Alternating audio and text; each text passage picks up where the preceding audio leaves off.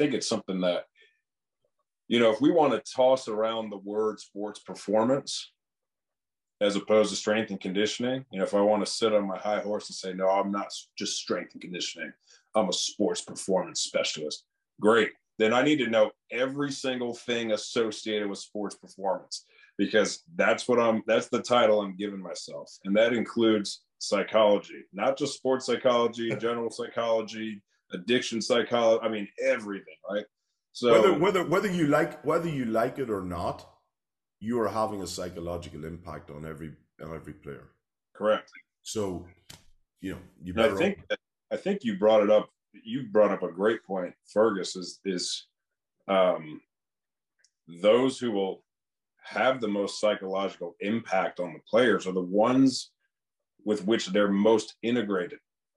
And that happens to be the strength coach more than anybody else, just by nature of the job. Now, I'm not saying every strength coach needs to be a, a, PhD in psychology, but we, we probably need to pull our weight to learn a little bit more about human behavior. Um, and to the other point of, of what Fernando was saying is that if they're going to uh, employ a sports psychologist who is going to be a salaried position and involved with the players, then it's my opinion that to do it properly, they need to be integrated into the team. And so like they they don't just have they don't just get to sit in their office and say office and say, come see me. You know, that's just that's so lacking in context. It makes me want to throw up. Like, no, listen, but, you... but, but, but also th- think think about it as well. You can have a far greater force multiplier effect as a psychologist working with coaches who can go forward. Agree. Then you can deal with with the particularly challenging issues, as opposed to like you said, sitting in your room waiting for someone to knock on your door, you know, with blood on their hands and an axe in their, you know, in their bag. Like I mean, it's a bit late then. well, exactly right. But let, let's say that somebody is employed and they're being pitched as, hey, we have the sports psychologist because it's we want to check a box, so we want to, you know, cover our behinds or whatever, however you want to think of it. Um, well, in my opinion, then that person needs to be encouraged to be around. Like I need to, I need to see the players when they're eating meals. I need to see the players when they're training in the weight room. I need to see the players when they're when they're training on the field. I need to be present for these guys or these girls all the time. Like I just have to be around. They need to look at me as okay, that's that's the person. And, and I've seen it before where they have a sports psychologist, quote unquote, uh, on staff who sees the players way less than the team chaplain because the team chaplain's around, you know. and and so it's whether it's psychology versus religion. That argument, I'm not going to get into that, but it's one of these things where it's like the the chaplain's around. He's he's at he's he's going to every game. He's he's talking before games. He's around the players. He's constantly just getting a pulse of what these guys are going to. So who's going to be their main driver of who they're going to go to? It's probably going to be the chaplain versus the psychologist. Because the psychologist just sits in the office says come see me i'll give you a profile of mood states and we'll figure out where you're at and i'll show you your results and we'll do this and that. And it's like well no i think like the to me the perfect uh, sports psychologist to your point fergus is somebody who was a was a was a former coach former player somebody who just understands the game and specifically in that game with which they're involved it's not i just studied generally speaking sports psychology and I push up my glasses and I talk about these these psychological concepts. No, somebody who's integrated and well just familiarized with everything that goes into the game. And if you if they were a former player, it's great because they've especially if they've been at the highest level, they understand what these guys are going through and they can talk from that experience. And uh, I just think that, that that's beneficial. But I agree with what you're saying, Fergus, that if if it's somebody who can lend a voice to those who are most impacting the players just by default, whether it's the head coach or the strength coach or whoever else. That might be the most optimal way to do it as well. But I think think about now with with how the changing dynamics are. I don't know how it is for you, Lima, in college football at, at your level, but being in the Power Five level now with with NIL and some of these other things coming out. Just to give an example of the stress of what's going on with NIL. Forget about like the parental influence of oh, you need to go, you know, make $500,000 a season for your family and things like that. Forget about the stress of that. Think about the fact of there's a website, maybe multiple websites. I know there's at least one where if I'm a Power Five college football player, I can type my name in there and it will tell me my annual worth in dollars wow. for what I contribute to the game of college football. You know, and it goes from fifty thousand dollars or less to over two million dollars is my annual net worth. So these guys are looking at this like, well, that's my Is it one for strength worth. coaches? What's that? Is it one for strength coaches? I need to start a collective. but you should started. the number's going to be way lower. so much lower.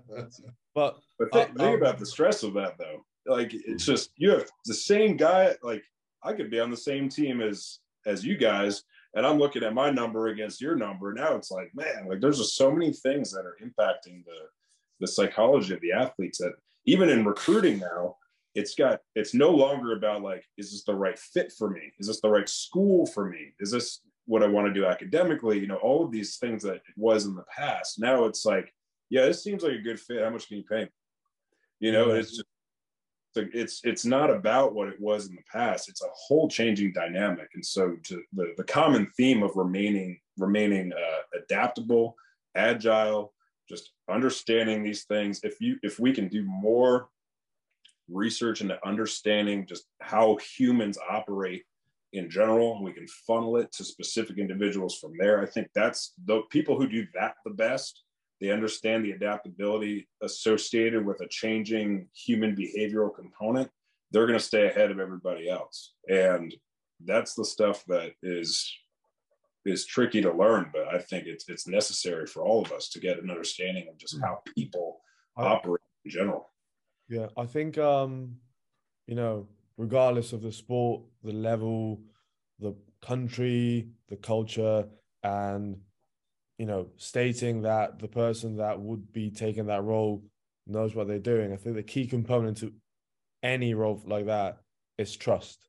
Whether you trust the person because he used to play the sport, because he shows up, you know, like showing up is half of the battle. But with no trust, there will be no sports psychology, right? It's not about getting uh, the visualization technique and the breathing technique and the and the title and the anything. No, it, it's true. Like, I'm not saying those things don't work. They, I've definitely like. You can work for some. Work for some some people. Yeah. But next thing you've got a guy doing, you know, breathing work, journaling, meditation, visualization. like now you've added more things to it, and I agree with Kat. I think you know, I think you want somebody who understands uh, what the player is facing, and you can't like. You mean you can look to a former player, you can look to a veteran, you can look to somebody who has excelled in another sport. I um, hired two, uh, I guess, mental performance coaches. I wouldn't call them psychologists, but I remember the two things I told them was I've got two two rules. One, do not tell, do not talk to the player about their game. Like, don't coach them on the game. You can tell them if they've got an issue around stress or anxiety give them an example from when you played, but don't don't coach them. That's the coach's job. So don't don't blur that line. And the second thing is, uh, at practice, do not stand beside a coach. You can stand anywhere you want. Just do not stand beside a coach. Because sure as heck, if I've gone, if I've been having coffee with the guy over breakfast, telling him about something I'm going through, and I go out to practice and I see him standing beside the head coach, doesn't matter what he says, I'm still thinking he's talking to the head coach about what we just spoke about. But and that comes back to that trust build that trust and be uh sometimes as well um there's a famous story about uh, abraham lincoln uh during the emancipation. It was around christmas time. He was you know the the newspapers some of the newspapers were saying oh you you know you have to free the slaves some of them were saying oh you shouldn't. Um so he called a friend of his uh from springfield illinois who came over to the white house and they sat in the white house all day sat around the fire. And all Lincoln did was read the newspaper articles. He would read letters. And uh, as his friend, his old friend, was heading back to, in the carriage, he realized that through the whole day, Lincoln never asked him for his opinion. And the, the moral of the story is sometimes players just want someone to listen to them and not judge. Sometimes that's all that that person is going to do. And that can be invaluable because coaches are, can be so busy with everything that's going on Sometimes it's hard for the sports coach or even the strength coach to make that time. So having a resource like that that players can hang out with, have a laugh, and speak to is is invaluable. I mean, I would throw my two cents in there that I, I think it's not just the sports psychologist, it's all of them. It's, you know, I've heard about a nutritionist from one of my colleagues where he had her come and talk to the team every Monday because he was like, listen, how good would our athletes be if, you know, practice or weightlifting was optional? And I was like, oh, obviously not good. He goes, well, that's how it is with nutrition here. He's like, obviously, it's not like they're on their own and it's not Kara Allard. He's like, so I'm going to put it at the end of the lifting on this day where the nutritionist is going to come down and we're going to schedule these talks. And it was the same premise that everybody's talking about now, like just to be around and just to build that relationship and force that um, so I think it matters, you know, again for for all of us, whether it's athletic training, whether it's the strength and conditioning coach, Cam. That was hilarious talking about the sports performance of the title because it has gotten outrageous. Um, but you could even say oh, with the with the sport coaches, right? Because if a sport coach isn't around after practice because they are just simply watching film, um, it, it's not going to matter. So yeah, you just have to be around. And it made me think of a book. I don't know if any of you guys have read it before. I think it was called The Like Switch, L I K E, not light, but like. Mm-hmm. And the whole point of like getting people to like you by just being around, and you're not always as a strength coach, you're not just around giving them news about strength and conditioning or so and so with like, no, you're just around and they're used to seeing you and you're not just delivering bad news. You're just around and you're a part of the organization and you're there. And you know, hearing you guys talk about being willing to just watch film and just be around them and be a voice, like, or excuse me, an ear to listen, because if you want to be interesting, right, you need to be interested in the other person, right? And and that what I've been working on myself and trying to to learn too.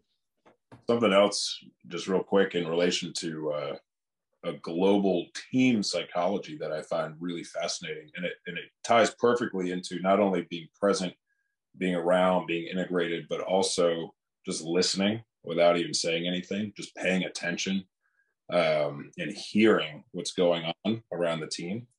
Is I read a paper, I can't remember how they studied it or what the mechanisms or methods were associated with the paper, but it was a psychological based paper in relation to team uh, team dynamics. And essentially, what what they concluded was that those who had the most impact on the team psychology, it wasn't the head coach, nor was it the team captains, but it was all of the murmurs around the locker room. All of the people who just they, they have these little murmurs, these little opinions and things, and and those where which way are those swaying? Are they primarily negative because at that point it doesn't even matter what the head coach says or the team captain if they can't change the murmurs to be positive and in line with where the team wants to go it's not going to get there and so it's it's all of the little murmurs of the people that are not leaders that actually impact the, the global psychology of, of the team and i thought that that was really fascinating because if you were somebody who was in a leadership position you just brought in other leaders like hey i'm going to bring in you know, i'm a head coach i'm going to bring in my offensive coordinator and say hey you know, how's the offense doing? my scheme looks great. Everything's looking good. Yeah, whatever. Okay, I'm going to bring in my quarterback, who's a team leader, team captain. How how's the team doing? What's the opinion of, of you and all of that? And so, a lot of times, these guys who are who are players who are leaders are are so